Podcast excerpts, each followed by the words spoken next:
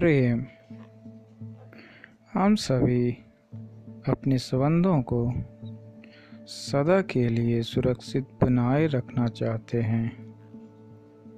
हमारे संबंध, हमारे भाई के साथ, बहन माता पिता इन सब के साथ। संबंध, हमारा धन के साथ, हमारा अहदा जिस पर हम घमंड करते हैं। उन सबको हम सुरक्षित करना चाहते हैं। और यह सुरक्षा, दुख और भय उत्पन्न करती है। जब हम सुरक्षा की खोज करते हैं तो ये असुरक्षा को पैदा करती है। क्या आपने अपने किसी भी संबंधों में ये सुरक्षा पाई है? किसी में भी, खासकर प्रेम संबंध में।